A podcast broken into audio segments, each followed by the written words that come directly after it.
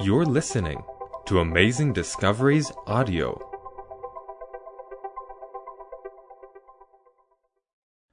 This is Life at its Best, Episode 2, with Walter Veith. Our next lecture is called Your Health, Your Choice. And because that's really what we're going to talk about. We have many choices that we can make, and these affect what we will be like, what the probability of diseases will be, all of these parameters. Now, we are actually fearfully and wonderfully made. And it is surprising that the human being can take so much abuse and still survive. And uh, the fact that everything is still so normal is really very surprising. What are the risk factors affecting our health? Well, there are some things that you can change and some things that you cannot change. For example, if, uh, if the environment gets to be very polluted, you can't very well jump off the planet. You're sort of restricted to this place. But there are other things, again, which you can avoid, which I like to call monsters in our lifestyles. Smog blights babies in the womb. Well, there's nothing other than you can do about that except stop breathing. And uh, then there are other things that we do to ourselves, like we take stimulants, we have stressful lives. People wake up in the morning, they feel half dead, they need a stimulant. So one grabs for a cup of coffee or a cup of tea or a cola drink or a cigarette or any one of those just to get going. And uh, you get hooked to these stimulants. And they increase your state of arousal. Then, when you come home and you want to go to bed and you've had these all day long, then you need a depressant, something to calm you down. So you come home and you have a drink.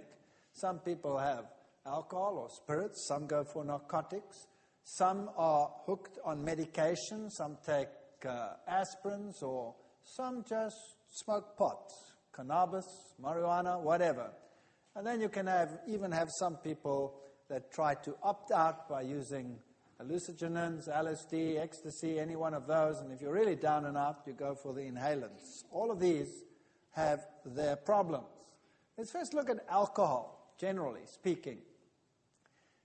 If you want to have active natural killer cells, that's a type of immune cell that gobbles up uh, aberrant cells, like cancer cells, for example, then it's good that you should actually have no alcohol. Uh, a bout of heavy drinking influenced the ability of natural killer cells to destroy, destroy cancerous cells. That's been shown. And very small amounts of alcohol can also prevent these cells from actually uh, changing or undergoing attacks or taking part in your immune capacity. So even small amounts of alcohol reduce your immunocapacity. Cirrhosis is not something that only comes from heavy drinking. Women, particularly, can be prone to cirrhosis of the liver, even in very small, even if small quantities are consumed. Here, for example, is a normal liver. Here is a cirrhotic liver. Notice the fat deposition. Children, for example, many can be born with what we call uh, fetal alcohol syndrome. Typical would be a small head circumference, low nasal bridge, eye folds, short little nose, uh, small mid face, thin upper lip. And not all of these features present at the same time necessarily, but typically that would be fetal alcohol syndrome. You know, it, it's, it's very strange that women who drink excessively while pre- pregnant have a 30 to 45% chance of having a child affected, but notice that just two mixed drinks per day seems to be the level at which damage occurs. So even a small amount of alcohol is detrimental to development, it's detrimental to your immune capacity. Everybody knows that cigarettes are bad for you, and uh, typically, cigarette smoke per day and the incidence of cancer is very strongly correlated. Here, for example, if you've never smoked in your life, what's your probability of reaching the right old age, let's say of 85. If you've never smoked in your life, you go up to the red graph, and your probability is around about there, 35%. If you have smoked uh, 25 cigarettes or more a day, the probability of getting there is less than 10%. It's quite a difference. What about getting to 70? Probability is actually very good if you've never smoked, 80% if you've never smoked, and the probability is only 40% if you smoke 25. So any reduction in smoking is already an improvement, but no smoking banning would be the very best. If you look at world can- cancer rates, you'll see that Scotland, Hong Kong, Iceland, United States, Denmark uh, are the ones way at the top there. And it seems like the, some of the industrialized countries are not doing too badly. Today there's a slight shift towards the non industrialized cancers. Uh, countries. Lung cancer in the United States, males started smoking since the 1950s quite heavily, and then it increased rapidly to the 90s. Women lagged behind in this social uh, adventure and only started smoking in 1965. Uh, probably because women are more intelligent than men. Isn't that right? It must be, right? But uh, it seems as if they are catching up eventually, and today there's actually a shift around. So, given time, men get more intelligent. I don't know exactly how that works. Obviously, that's a pretty bad tumor over there. You don't want a lung that looks like that, or this is a typical smoker's lung compared to a smoke filled lung of a non smoker. And uh, these are pretty bad. Here's an experiment that was done by a colleague of mine we at our university were quite interested in lifestyle diseases. And this man over here, Professor Moritz, he did a lot of research. He's world renowned for his nicotine research. And he did some fascinating studies on rats. And uh, here you see metabolic rates, for example. Let's just look at this one glucose, burning glucose. Normally, a little rat would have that burning capacity uh, micromoles per gram per hour burning glucose. But if he gave them nicotine, that capacity doubled. If he withdrew the nicotine, then it went way, way low. Now, that's an interesting point. You see, women, for example, are very attracted to this. When they smoke, they naturally burn more energy, and therefore they tend to stay thinner. When they give up smoking, that capacity drops to less than half and they tend to get fat. That's why women don't like to give up smoking, because they get fat. Whereas normally that would be your level somewhere between the two. So if you give it up long enough, your metabolism would increase again. So the only thing you can do then is remain active and fit to prevent this from happening. But here's something very interesting that he found. If he took a pregnant rat and he gave the mother nicotine, that's the equivalent of simulating a mother that smokes during pregnancy. And uh, then the pups were born, and they, he keeps on feeding her with the nicotine, as simulating someone smoking, a milligram per kilogram body mass. And gives it up to day 21. That means the little ones are still getting the nicotine in the mother's milk. Then this is what happens to the baby's lungs. This one over here is one that receives nicotine, this purple one, and this is one that doesn't. These are the babies. So the babies never actually directly get nicotine, they just get it indirectly from the mother. And you'll see that when they are born, the lungs are pretty much the same, but as they develop the lungs, so the alveoli volume gets large compared to one where the mother did not get any nicotine. The alveoli volume actually gets small. Now that's important. So the babies from a mother that smokes, in brackets, would have large air sacs. And the babies from a mother that does not smoke would have small air sacs. Not only that, if we look at the number of alveoli, we have the same thing. Here is a mother, the babies of a mother that never smoked, and you'll see that the number of alveoli increases dramatically with development. Where it also increases in the group where the mother did smoke, not as greatly. So there's a great difference in the number of alveoli at day 42 of development. So, what does that mean? Simply this that if a mother smokes, her offspring is likely to have large little air sacs in the lung and few. Whereas if the mother did not smoke, the air sacs would be small and many. Now, what is preferable? A small one has a large surface area for the exchange of oxygen relative to volume. So if you have lots of small ones, that's the way you would want it to be. And uh, here is the nicotine alveoli of a, of a little baby that did not smoke. Notice the large alveoli and the little holes in it. It actually tears and the lung actually bleeds internally. This is the baby that never ever smoked. It just got it, inherited it from the mother. And here's one where the mother did not smoke, and you'll see nice, tiny little alveoli. That's just the size measure over there. Smooth, no holes in it, absolutely perfect under the electron microscope. So, very nice lung development. And then he did something interesting. He took the whole lung and he put it in an acid and he dissolved all the tissue away until only the elastic tissue was left. And here was the lung of a control rat. In other words, once all the tissue had dissolved, that's what left. That's the elastic tissue. It looks like a, like a sponge. If you took the same age one from a mother that had, in inverted commas, smoked, that's what it looked like. Wow.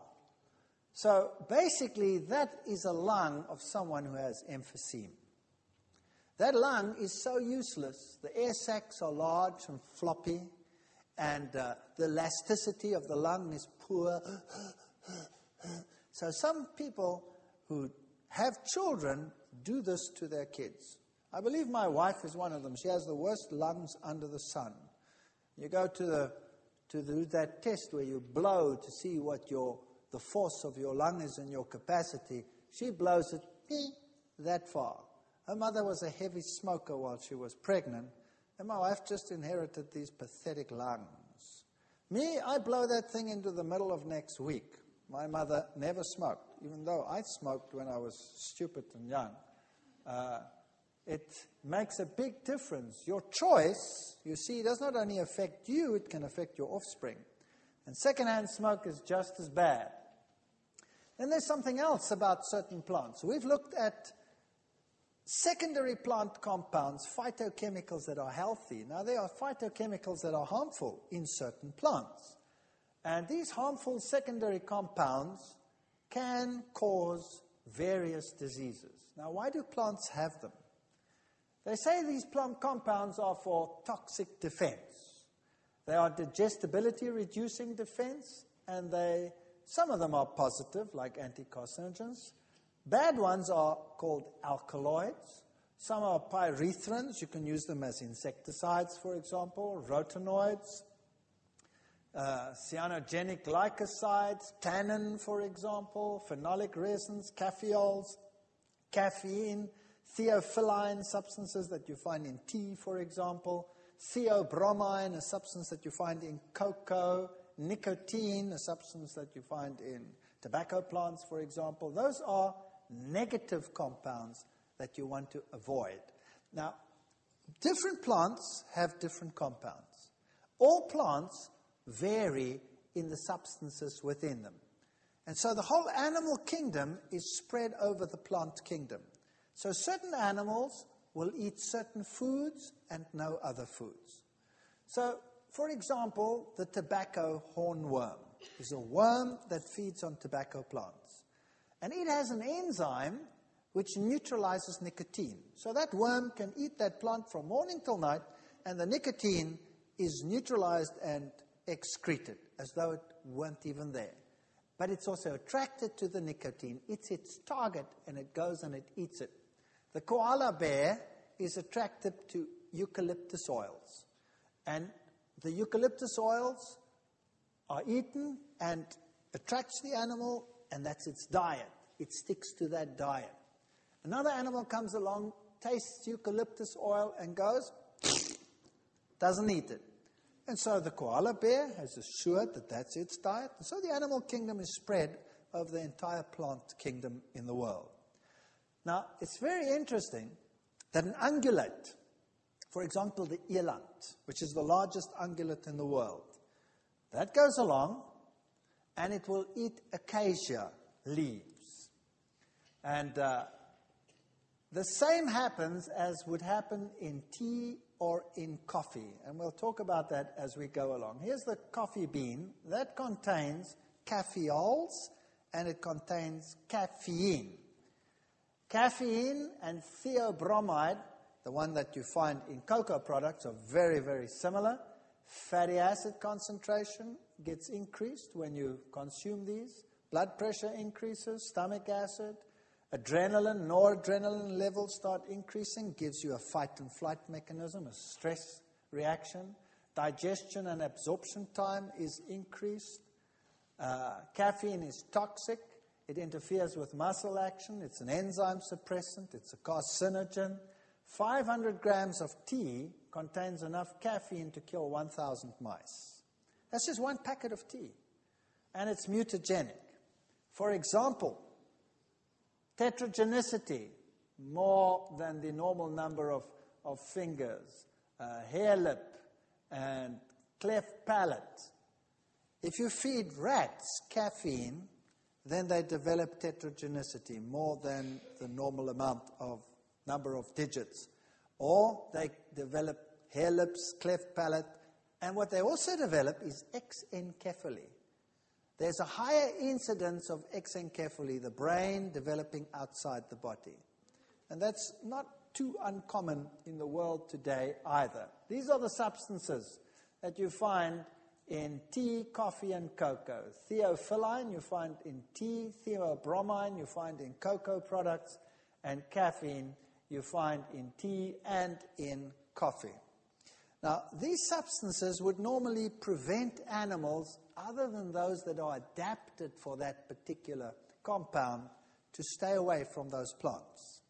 And uh, that is a way in which the animals are spread over the animal king, over the plant kingdom. Now, what happens when an animal consumes something that it's not geared for? Well, then it has all these negative reactions. So, what happens when, for example, you take caffeine into your system?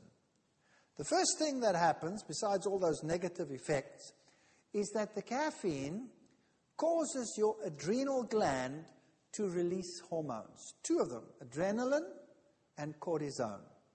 And adrenaline is the fight and flight mechanism, hormone. So you are geared to defend yourselves or to run like blazes. One of those two, right? The cortisone, on the other hand, is there to prevent inflammation in case of damage. And it is also there to make sure you have enough energy to do the fighting and the running. So, what happens is the cortisone affects the liver, and the liver releases huge amounts of glycogen into the bloodstream. and that's the same as taking a huge glass of sugar water. So, you have all this sugar suddenly coming into the bloodstream, ready for the action, the stress reaction that you're going to take part in now. But why do people drink coffee? To go for a heavy run or to beat someone up? Yes or no? No, just to wake up. And where do they sit while they're doing it? At their desk at the computer. So what happens? All of a sudden you drink your coffee and you get a glucose surge. That means you wake up. And in actual fact, you're getting ready to run or defend yourself or beat someone up. But you don't. You just continue with the computer. So now what's your body going to do? It's going to say, Whoa, I have an emergency here. So it has to react to this glucose surge, so it releases insulin, and down come your glucose levels. And then all of a sudden you're hypoglycemic, like we discussed just now. That means you're feeling lethargic, tired, stressed. What's the solution to the problem? I need another cup of coffee. So you get another cup of coffee, and you go through the same process over and over and over again. And instead of doing what you're telling your body is happening to you, you are shunting all of this into a totally different direction. It's the worst thing you could do with your body. Tea. Now, here's a typical tea plantation. Look how nice and square it is. And there is my example of this nice animal, the eland. Now, the animal that you see on the screen there does not eat tea, it eats acacia leaves. Now, the eland is attracted to acacia leaves, and the acacia leaves have tannin in them. Now, as the animal eats the acacia tree, the tree actually protects itself against overgrazing. So, what happens as the leaves are broken, they release a pheromone, and the pheromone warns the tree and the rest of the trees around something's breaking the leaves. It's a fascinating system. And the trees respond by increasing the levels of tannins in all the leaves. And then at a particular point, the eland will bite and the leaf is astringent. And so it will leave the tree and go somewhere else. It won't eat the tree next door because that one's been warned as well and also is impalatable. So he'll walk about 50 meters and then he'll start grazing again. And then the same happens, and that's why the animals graze and walk and graze and walk and graze and walk. It's a marvelous system. Evolutionists say it developed by evolution. I believe it's design. I believe God put it into the tree to prevent the eland from what prevents this animal from just stripping the whole tree? What prevents it? Nothing. There's a mechanism that tells it enough for you, off you go, go and eat elsewhere. Now there's something else that's interesting. A tree wants to grow. And so the young leaves and the buds are protected as well by putting higher levels of these noxious compounds in the young leaves. We call it the ephemeral tissue, into the young leaves and buds. And then the animals come and eat, and they eat the older leaves rather than the young ones, because the young ones are impalpable to them. And that way, the tree can actually grow even though it is being grazed upon. That makes sense, doesn't it?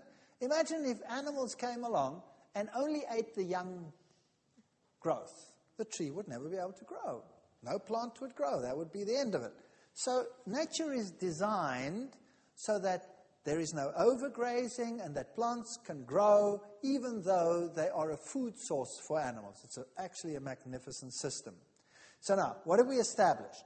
When these levels are high, they are deterrents to animal. They cause digestive problems. They cause uh, repression of enzymes and, and functions such as that. So now let's see what happens when you go to gather tea.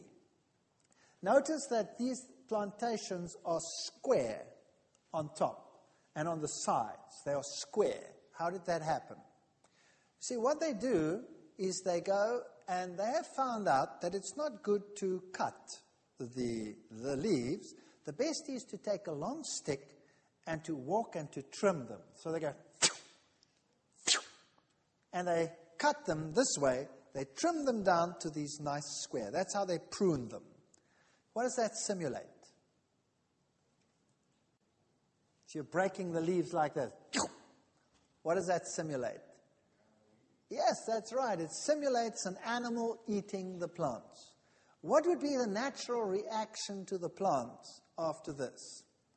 To raise the level of compounds that act as deterrents. And when the young leaves then come out after that process, they will have higher levels of deterrence than in a plant that had not been treated in this way. Does that make sense? And then the pickers go out and for the very best of teas, what do they collect? Uh, the two top leaves and a bud. Those have the highest levels of these noxious compounds in them that any self respecting animal would avoid, but not man. Man picks them, and then what does he do with them? Well, he dries the leaf, and that he calls green tea. But that's not good enough for most people. So what they do is they take all these leaves. By the way, how's he dry them? By cutting down the forest, making huge amounts of smoke, and drying it that way. Then he takes this tea and he puts it into fermentation vats and he adds bacteria and then he ferments them. Now, bacteria have to live.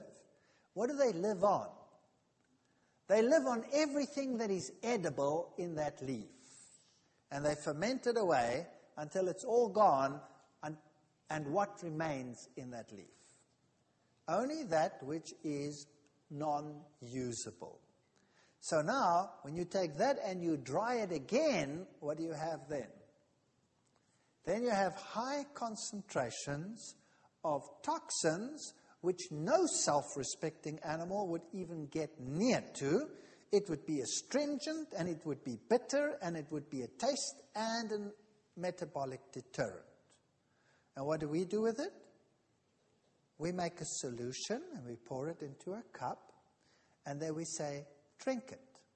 Now do a baby test and give a cup of black tea to a little baby and watch its face. It'll take a sip and it'll go how?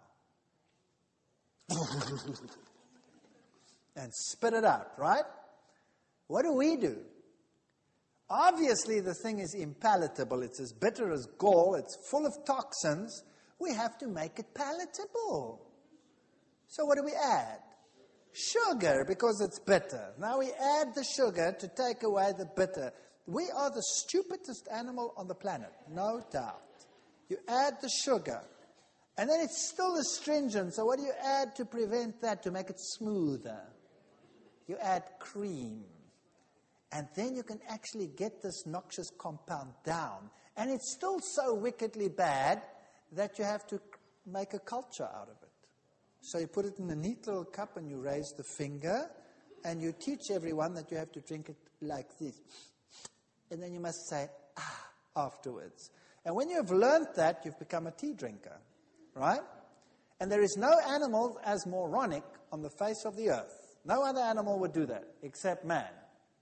So tea and coffee is bad, bad news. So, I have good news for you. There are many, many plants out there that have very good phytochemicals in them, and herb teas are not made from two leaves and a bud. How do they make herb teas? They take the whole plant and they use the whole plant for herb teas. So that is the best way to go about it. And then I have another piece of good news for you. There are some herb teas on the market which taste just as bad as black tea. So you don't even have to give up anything. You just switch to a horrible herb tea, and then your problem is solved. And you add whatever you wanted to make it palatable. But the good news is there are herb teas that are actually palatable.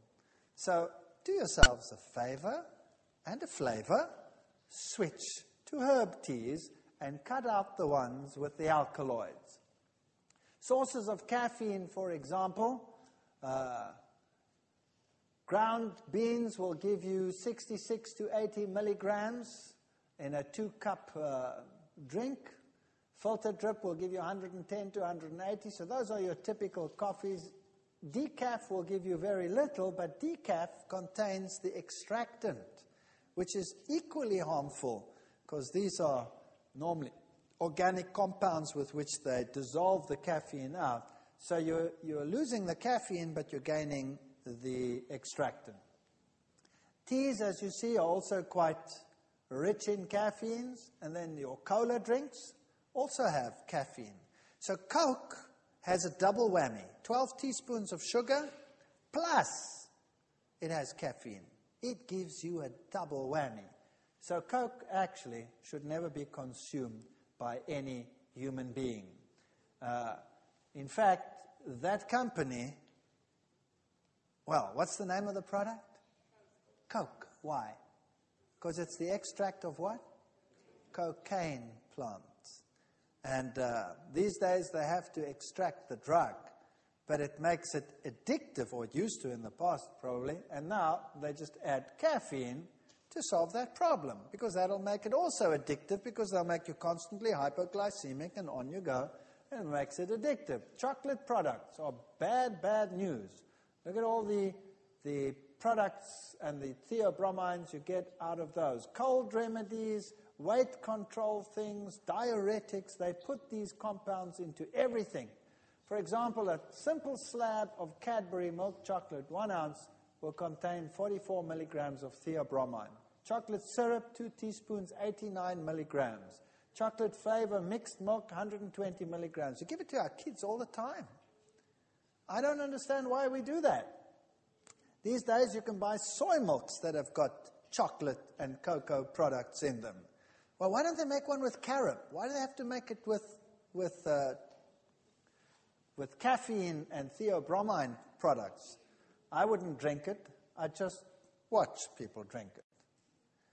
Now, that's one thing we can avoid. Remember, this lecture is called Your Health, Your Choice. It is your choice whether you want to drink cocoa products, whether you want to drink uh, teas and coffees, when you could drink herb teas, and you could replace your cocoa products with uh, carob products and retrain your palate, and you don't really have to give up anything, you just switch to something better.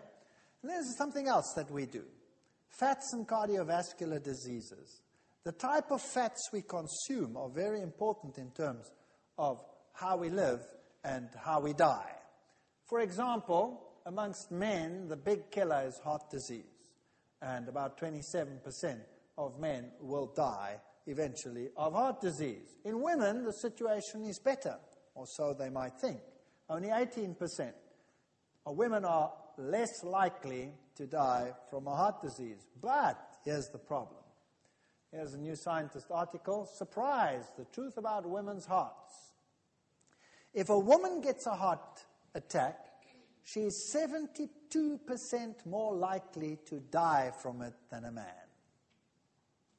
72% more likely to die from it than a man. Why? Well, the reason is that a woman has these estrogen hormones. And estrogen is what's going to cause the problem. When a woman gets a heart attack, then the heart goes into fibrillation, but not only the heart, the big vessels coming out of the heart, the vessels themselves go into fibrillation. And that's what will give them a far greater risk of dying.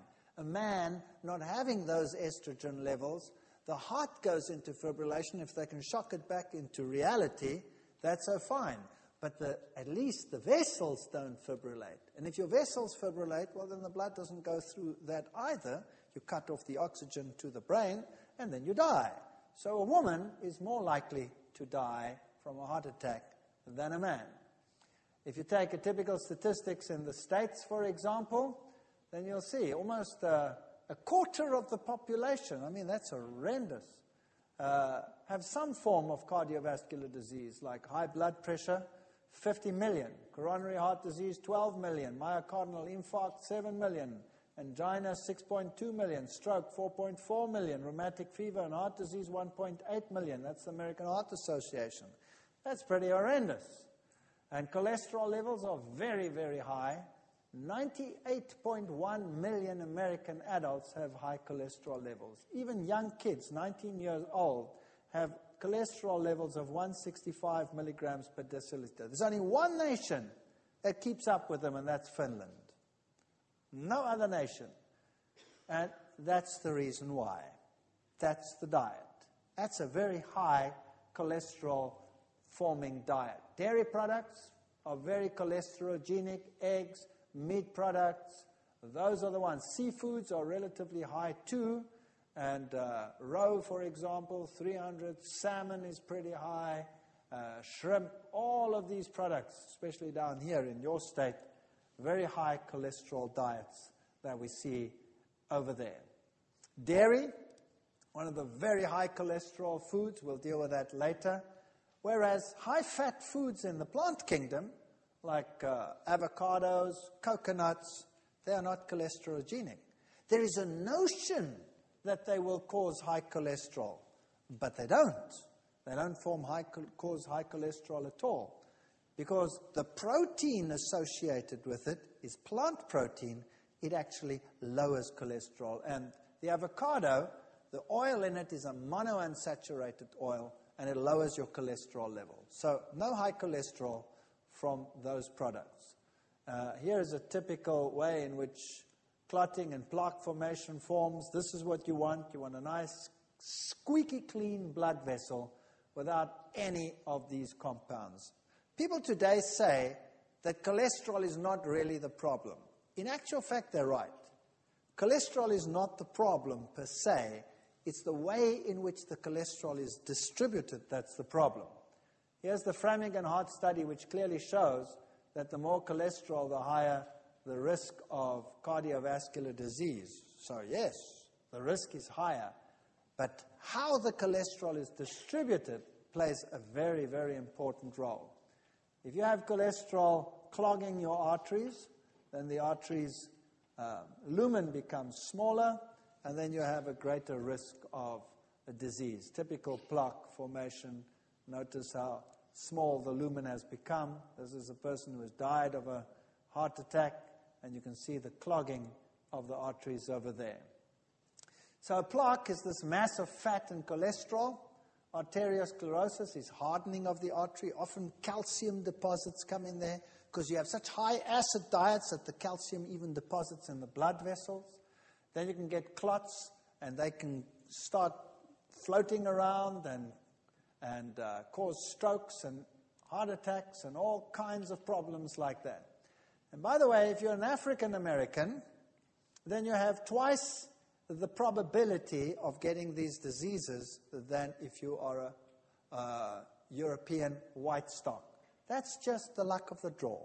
It just happens to be so.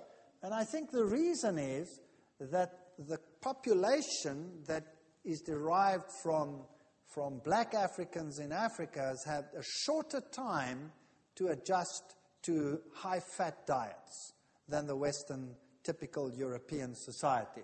So that's just something we have inherited over time a greater capacity to deal with a bad diet than the, the poor black people have that have had a shorter history of such diets. Now, here's something that's very fascinating. The American Heart Society started warning against saturated fats and said they were the ones that caused heart disease. And by the 1970s, this started taking effect. And the average American started changing his diet, taking more polyunsaturated fats and less saturated fats. Is that correct? And they told everyone to switch from what to what? From butter to margarine. That's right. And lo and behold, it worked like a bomb.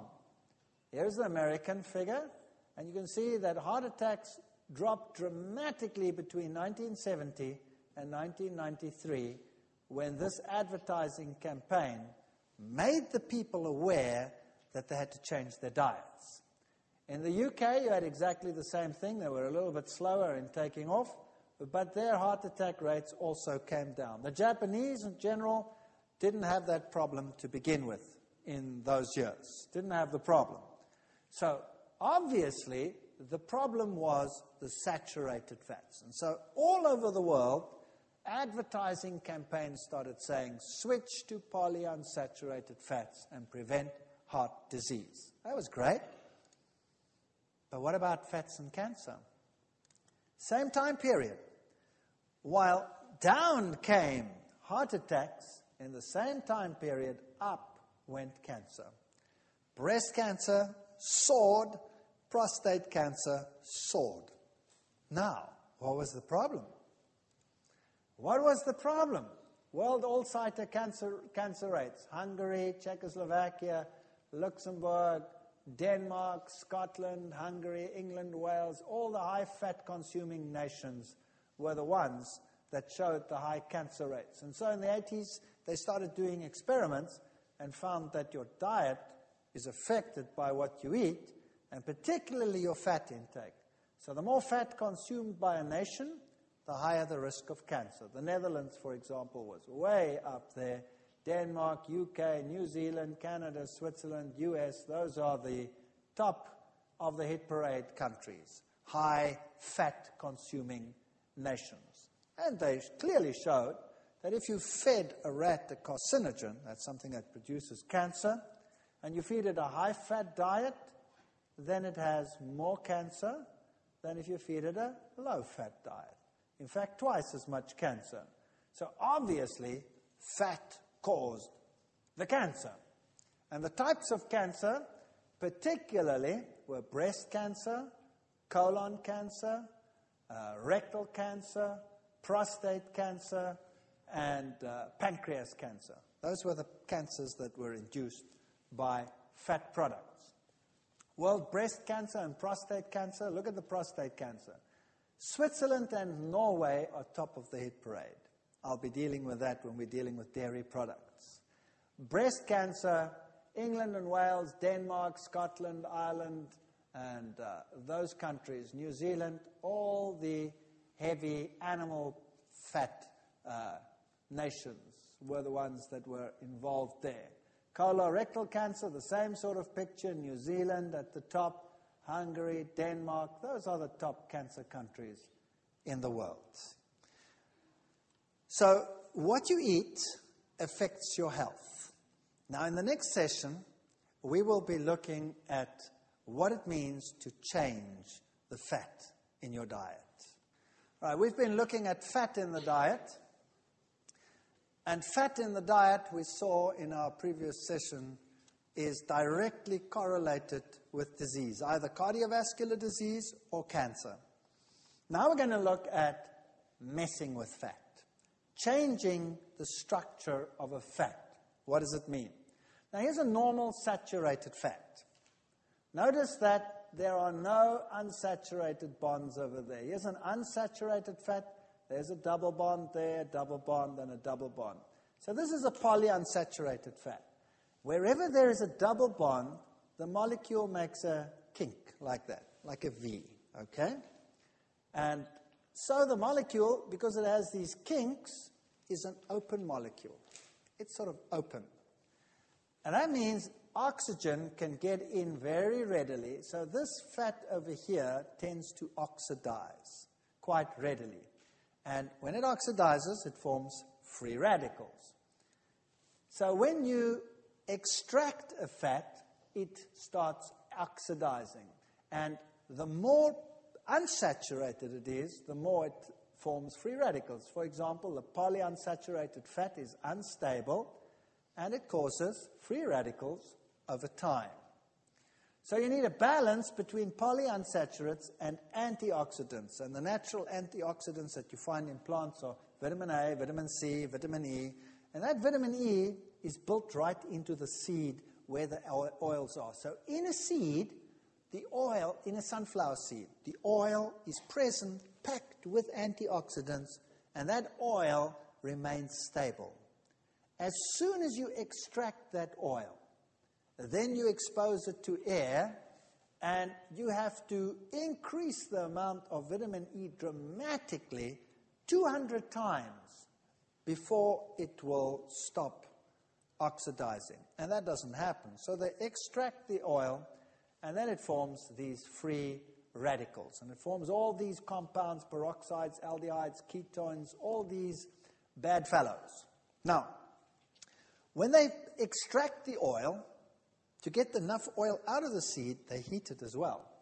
So, for example, when you heat a saturated and a polyunsaturated fat, and you heat it to 170 degrees for two hours, then it causes liver ailments when you feed it to an animal.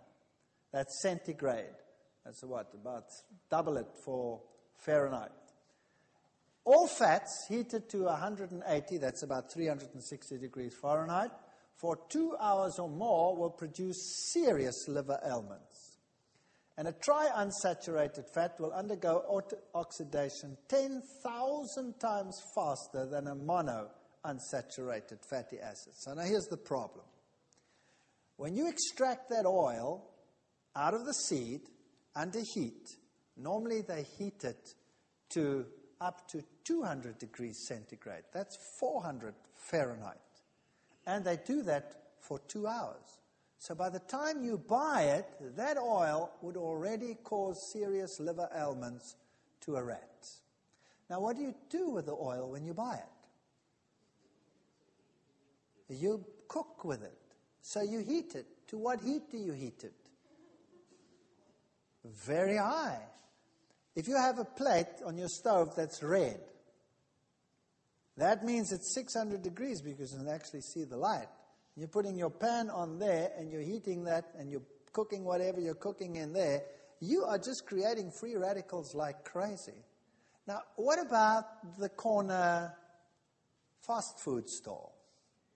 That has huge vats with boiling oil and they put the french fries in there and they do their thing. How long does that oil stay heated? Wow, you are actually buying carcinogens. Uh, could I have a packet of carcinogens, please? Large or small, sir? Well, is there a difference in the price? Yes, the more carcinogen you buy, sir, the more expensive it gets. Oh, good. Can I have some, please? Isn't that what we do? All right. So this is bad, bad news. Notice that a triunsaturated fat oxidizes 10,000 times faster than a monounsaturated fat. Now, we know that the saturated fat is not really good. And in fact, animal saturated fat is the very worst of all. Do you know why? Because it has no antioxidants. Zero. None. So when you take an animal fat and you fry in that, it oxidizes quickly because there are no antioxidants in it. If you take a plant fat, it at least has antioxidants in it. Now, which fat would therefore be the very best fat to take? A tri or a mono or a saturated? Which one? Notice the mono will undergo oxidation 10,000 times slower than a tri. So, which is the best fat to take if you're going to use an extracted fat? Mono. No doubt. Mono will be the best one to use.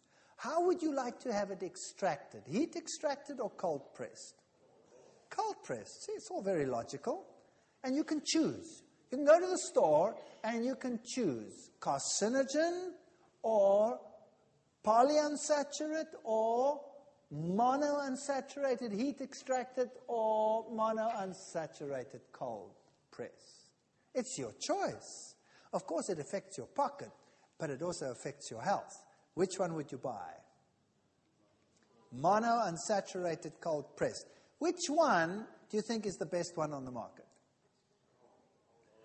Olive oil. Why? Olive oil has stood the test of time.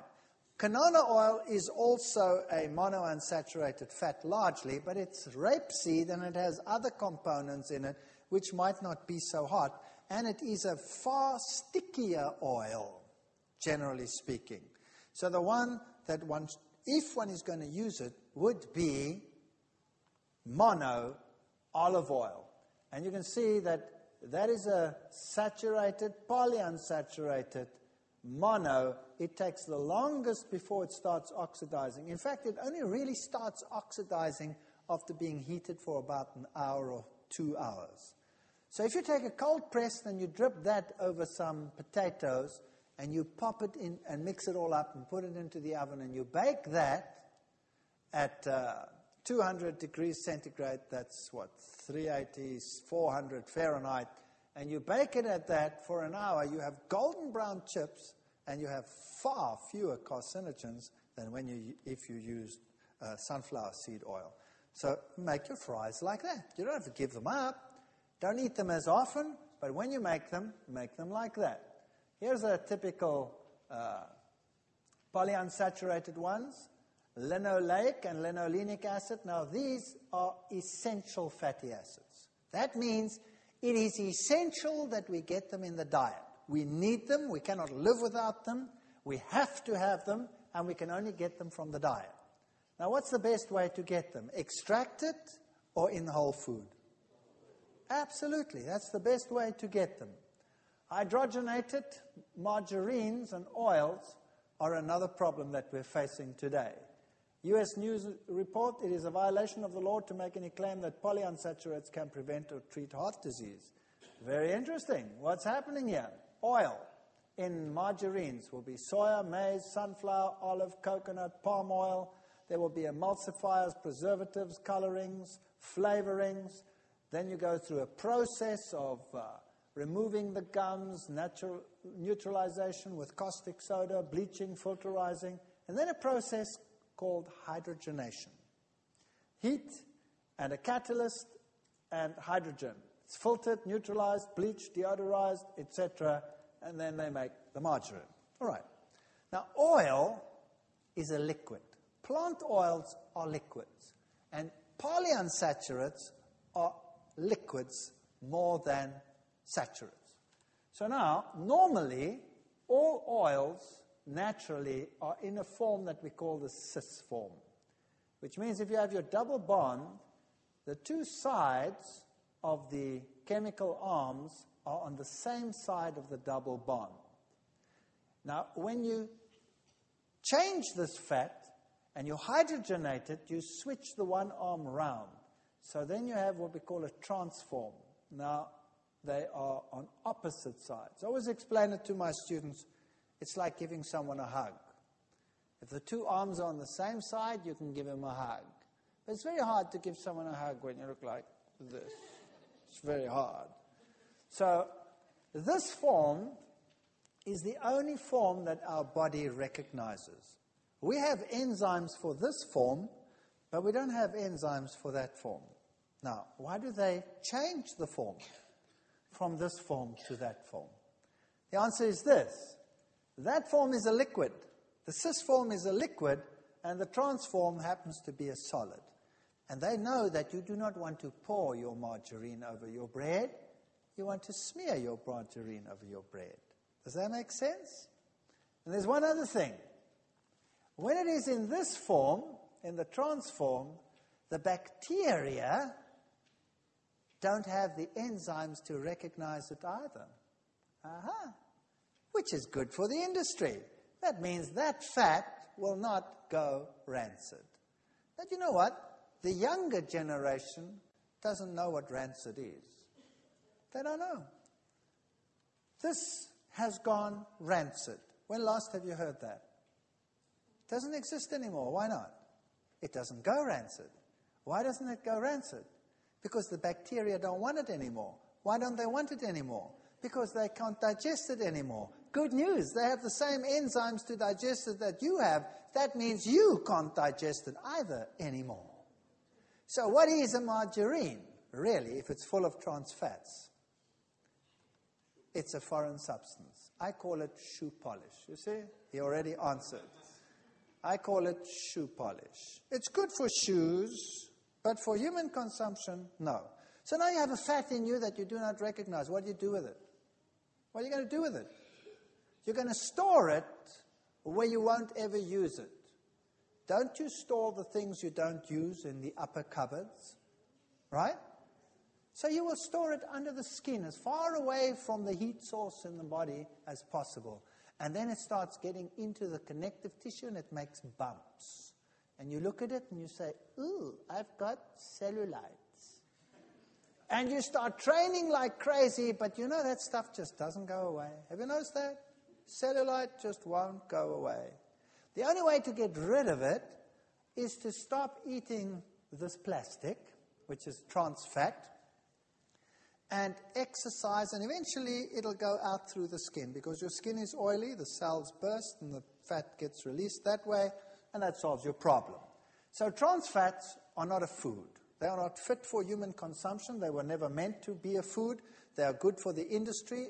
And I have found out over the years that whatever is good for industry is normally bad for you. Isn't that so? All right. Now, unfortunately, they found out that if they add a certain percentage to normal oil, so it still stays liquid, the bacteria don't like it as much either. So when you buy oils, sunflower seed oils liquid, read on the label and it says sometimes partially hydrogenated. Have you read that before on the label? That means partially unfit for human consumption next time you read it, okay?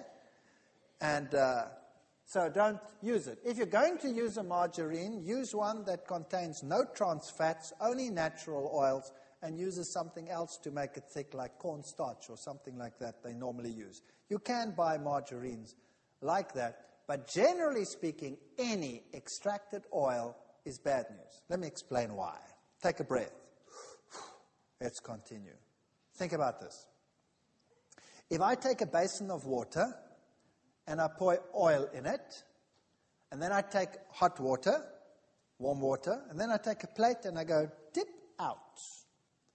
How, what will my plate be like? Oily. It'll have a, if you run your finger along it, you'll have a film of oil on it. Isn't that right? Now, if you take free fat and you put it into your stomach, that's hot water, 37 degrees. Now you put food in it and you dip it in, and each piece of food has a layer of oil on it.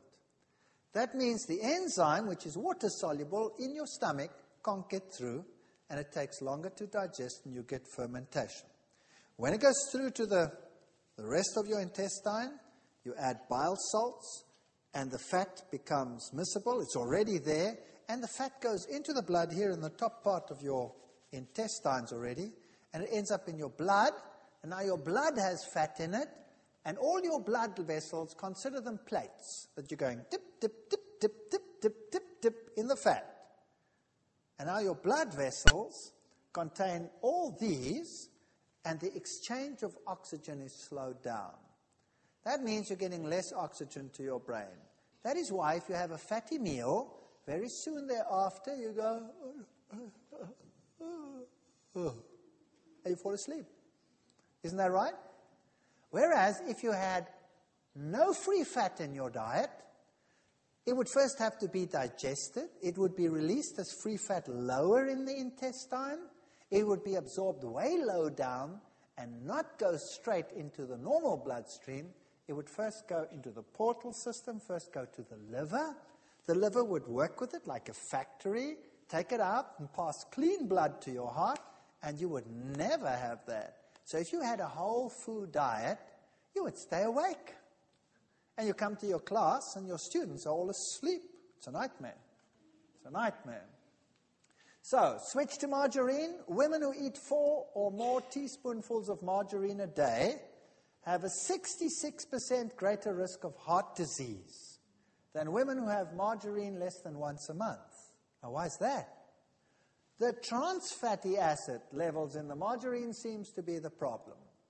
So, you don't want trans fats. Trans fats are not a food and they cause cardiovascular disease, and the polyunsaturates, they cause cancer.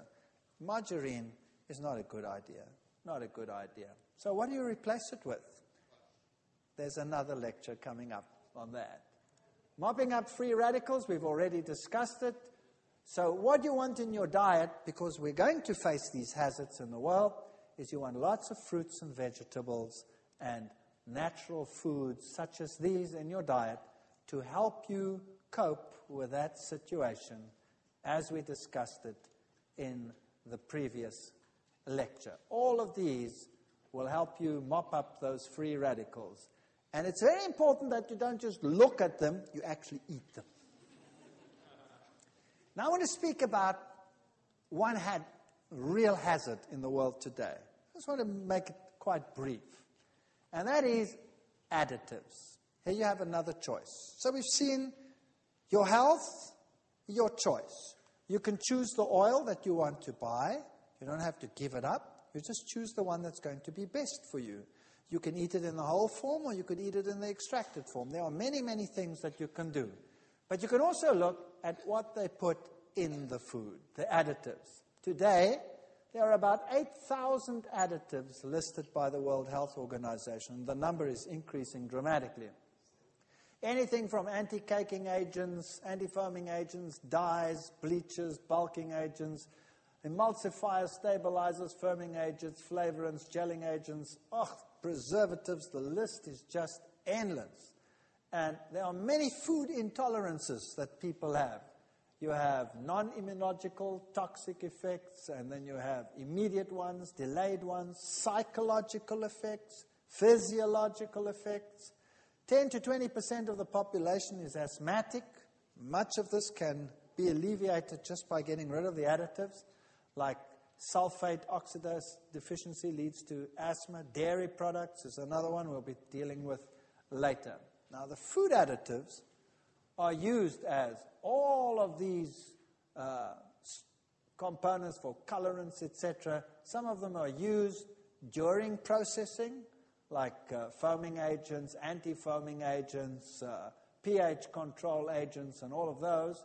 And some are used in the final product, like your antioxidants, your colors, your pH control agents, your texturizers to keep things crispy, etc. And these are some of the behavioral reactions migraine, hyperkinesis, that's hyperactivity, or super sluggishness, uh, photophobia, depression, irrational behavior, all of these, paranoid ideas, even transient blindness, and then all of these nerve disorders, insomnia, fatigue, nervous tics, all of those can be attributed to food additives. Sweeteners are one of the worst ones to watch. They're used in place of sugar, as you know. Saccharin is a very common one. It's implicated in abnormal cardiac rhythm, causes itching, nausea, swelling, blistering. It's a mutagen. It's listed as a carcinogen and banned in some countries. Some countries don't ban it. I don't know whether, I don't think the United States actually bans it. It's one of the countries where you can get it. So, saccharin is not one that we should take. But one that is probably most rampant in the world today is aspartame. It is used everywhere. It's used in power drinks. It's used in sport drinks. It's used in sweets. It's used so widely that it's scary. You'd have to watch where it is used. Aspartame is the technical name of a brand name such as NutraSweet, Equal, Spoonful, Equal Measure, all of those. And it accounts for about 75% of adverse reactions in the United States, for example. There are some 90 symptoms associated with it headaches, migraine, dizziness, seizures, nausea, numbness, muscle spasm, weight gain, rashes, depression, fatigue, irritability, tachycardia, fast heart rhythm, insomnia, lack of sleep, vision problems, hearing loss, heart palpitation, breathing difficulties, anxiety attacks, slurred speech, loss of taste, tinnitus, vertigo, memory loss, joint pain. I mean, the list is just endless. That's definitely one to avoid. Now, what does it do? This is what can be triggered by aspartame. So, brain tumors can be triggered by it, multiple sclerosis, if you have it latently, it can be triggered, epilepsy, chronic fatigue syndrome, Parkinson's, Alzheimer's.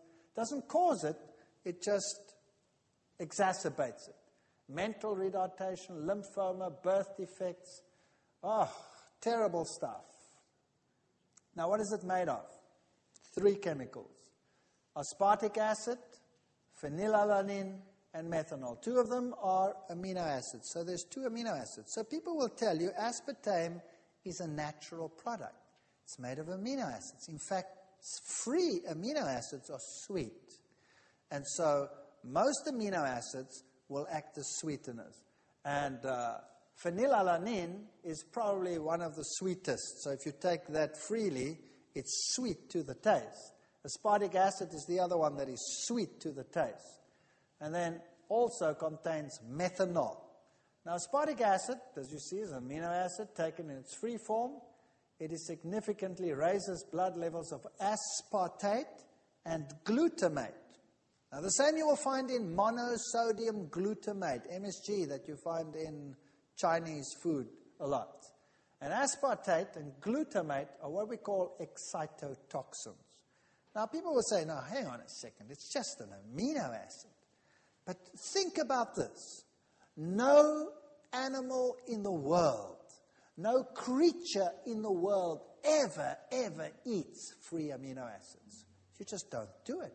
How do you get your amino acids? You eat a protein. And the protein is not sweet when you chew it. The protein goes into your stomach and there it is cleaved into blocks by the enzyme pepsin. And then it goes through to the duodenum, and there it is cleaved by another protein called trypsin into smaller pieces. And then it goes further down in the intestine, and then the, the, amino acids are cleaved off one by one by what we call exopeptidases, enzymes that cut them off piece by piece. So the only place in your normal life where you ever have free amino acids is way down in the bottom of your intestine. Now, where does that go to? It goes just like that fat. Where does it go to? It goes to the liver. And the liver is a factory, it is your food factory. And it builds everything in into your type of protein that you need and then transports it to wherever it has to go. So you never have excesses of those free amino acids free in your blood. Whereas if you take them free like that, they go straight into your bloodstream and they end up in the brain where they shouldn't be. They should first be regulated by the liver. They go straight to the brain and they act as excitotoxins. So your kids go berserk and the adults go depressed. Now, what does it do? Excessive levels of phenylalanine in the brain can cause the levels of serotonin in the brain to decrease. Now, what's serotonin? Serotonin is a neurotransmitter. Now, schizophrenics have low levels of serotonin and they go berserk. They're dangerous, they can kill you, they are out of control, so they're put into asylums. And then a psychiatrist comes along and he gives him medication to what? Raise his serotonin levels, and then he's quite normal. You can talk to him, there's no problem. There's no problem with that person. And as soon as he's off the medication, down goes the serotonin levels, and he becomes aggressive. So now imagine this. We are making our society aggressive by giving them excessive levels of phenylalanine. Kids that drink these power drinks and that drink these sports drinks have high levels of this compound, and that's what happens. And then they become highly aggressive. And by the way, the antioxidant that they put on snack foods, like chips, butylated hydroxytoluene, butylated hydroxyanisole will do exactly the same thing. Lower the levels of serotonin. What do our kids eat in break? They eat these snack foods, and they're hyperactive, and they're aggressive, and they kick each other to pieces. Methanol, what does that do? That's the other compound in it. The recommended limit of consumption is 7.8 milligrams per day. Now, one liter, that's a quart approximately, of aspartame sweetened beverage contains 56 milligrams per meth- of methanol. Take, take, take a look there. 7.8 is maximum recommended. One liter, one, not one quart, will contain 56 milligrams. So heavy users of aspartame consume as much as 250 milligrams of methanol per day, or 32 times the recommended amount. Wow. That is bad news, and that will cause problems and diseases like you cannot believe. So, aspartame can be found, for example, in infant in instant breakfast foods, breath mints. Read them, those little ones, very often, those nice, cute ones. Watch them cereals, sugar free gum, cocoa mixes, coffee beverages, frozen desserts, gelatin desserts, juice beverages, laxatives, multivitamins, milk drinks, pharmaceuticals, supplements, shake mixes, soft drinks, tabletop sweeteners, tea, beverage. It's everywhere. Wine coolers, yogurt. They put this stuff into everything. I think they're on an agenda to destroy society. I think that's what they want to do. By the way, the, le- the the level of brain tumors in areas where aspartame was introduced is far higher than in places where it's not introduced. So it's even carcinogenic. MSG will do very much the same thing. General weaknesses, palpitations, headaches, cold sweating, shuddering, especially in children. So, what am I basically telling you? By the way, if you take these sweeteners that consist of amino acids, this is what happens. Imagine this. You put this into your mouth and you pick up sweet. Your tongue tells you sweet. Now, there's a nervous connection between your tongue and your brain, or else you wouldn't know that it's sweet, right? But there's also a nerve that attaches to your brain, and the brain says, Sweet, ah, something's on the way. What is it? Sugar. And it sends an impulse down to the pancreas and tells the pancreas, Sugar on the way. And the pancreas says, Brain says, Sugar on the way. Starts producing insulin. And then, after a while, no sugar comes. All you have is amino acid coming down. And the pancreas says, Hello, what's going on here? Where's the sugar?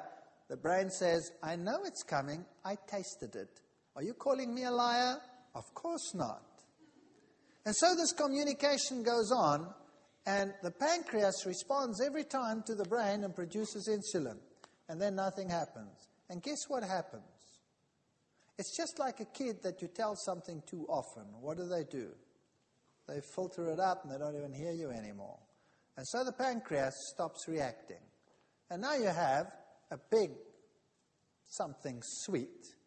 And the brain says, sugar on the way. And the pancreas says, and suddenly the sugar's in the blood. And then what you have? You have a crisis. You have too little insulin production. So, sweeteners, bad news. If you want to make something sweet, then uh, use dates, for example, or uh, natural products like that.